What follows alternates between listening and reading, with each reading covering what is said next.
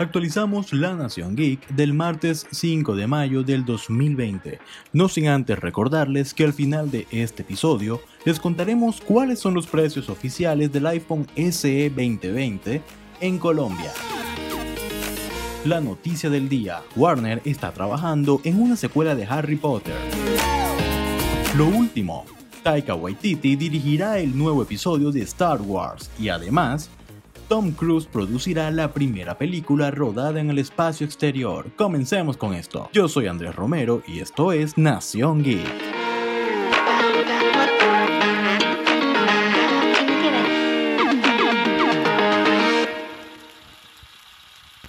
Definitivamente una de las adaptaciones cinematográficas más entrañables y más rentables de los últimos tiempos ha sido la saga de Harry Potter, y es por esas razones seguramente que Warner no ha querido despedirse del mundo mágico de El niño que vivió.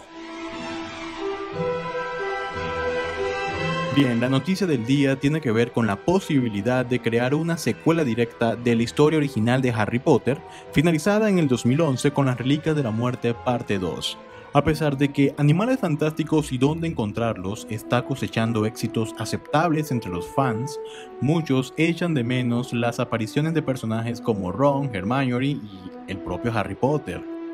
Desde hace mucho se viene rumoreando la posibilidad de que una vez Warner finalice la producción de las películas de Animales Fantásticos, retomarán la historia de Harry Potter, según informa We Got Discovered, algunas fuentes de Warner parecen apuntar a que dicha película podría ser el comienzo de una nueva saga cinematográfica con Albus Severus Potter como su protagonista.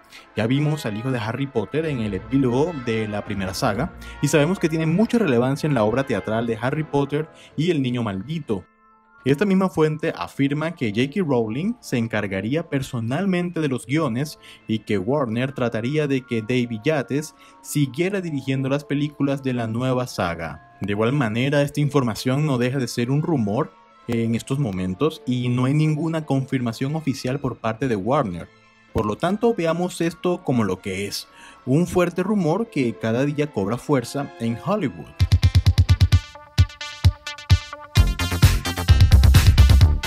Tom Cruise quiere enfrentar una nueva misión que hace años atrás parecía imposible, y era la de filmar una película en el espacio exterior. Según la página web Deadline, el actor de 57 años estaría trabajando en el proyecto en asociación con la empresa estadounidense de transporte aeroespacial SpaceX, propiedad de Elon Musk, y la Administración Nacional de la Aeronáutica y el Espacio, o sea, la NASA. Para Cruz, que suele rodar las escenas de acción sin dobles, marcaría un nuevo hito en la historia del cine, mientras que para Musk sería su segunda película como productor. En 2005, Musk fue acreditado como productor ejecutivo de Thank You for Smoking, película de Jason Reitman. Además, su compañía, SpaceX, fue el tema central del documental Mars Inside SpaceX, un documental del 2018 que se convirtió también en una especie de perfil sobre la propia compañía.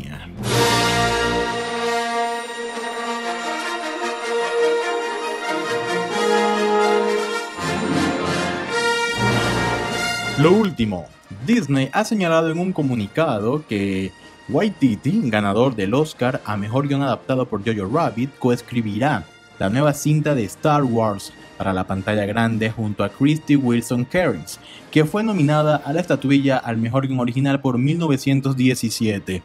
Disney no dio ningún detalle de la trama de esta nueva película ni tampoco concretó una fecha de lanzamiento. El anuncio de este nuevo largometraje se hizo oficial en el marco del May the Fourth Be With You, en plena celebración del Star Wars Day. El medio especializado de Hollywood Reporter aseguró en enero que los responsables de Star Wars habían tentado a Waititi para que se pusiera al frente de una película de la saga. Waititi tiene ya experiencia en el universo de Star Wars, pues dirigió el octavo y último episodio de la primera temporada de The Mandalorian, que con el chileno Pedro Pascal como protagonista supuso el estreno de la saga en el mundo de las series live action.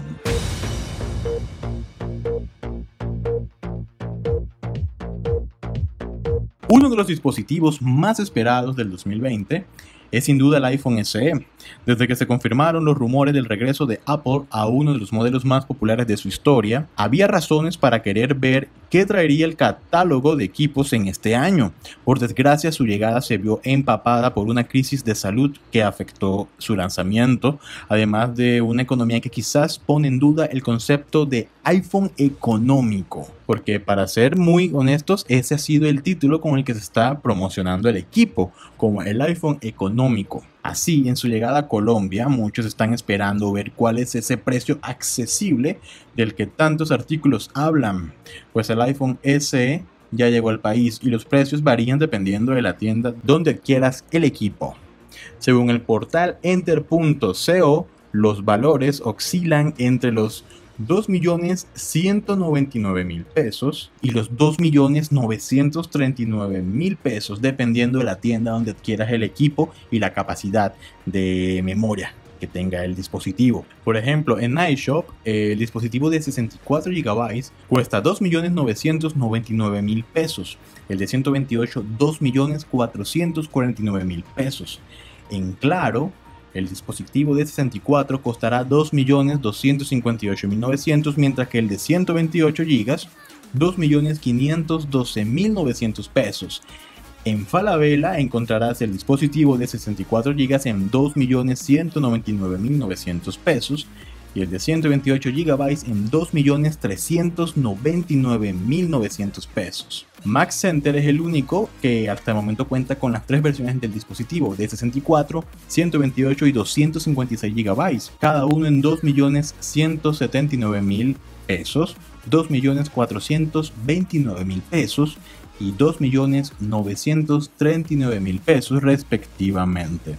Al costo solo contará con la versión de 64 GB por un valor de 2.169.900 pesos.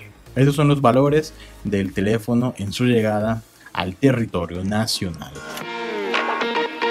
Hasta aquí este episodio, recuerden seguirnos en todas nuestras redes sociales como Geek Nación y a mí como Andrés Mauro 92 nos volveremos a escuchar en otra oportunidad.